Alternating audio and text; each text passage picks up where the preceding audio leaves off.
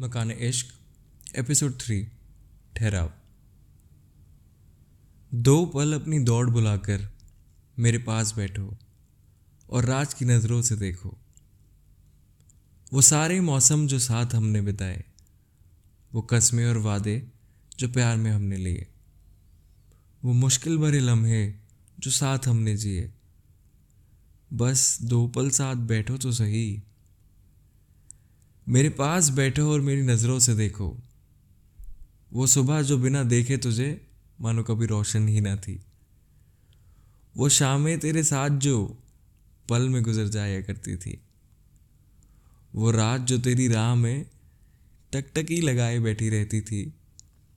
मेरी नज़रों से देखो तो सही, बस दो पल पास बैठो तो सही।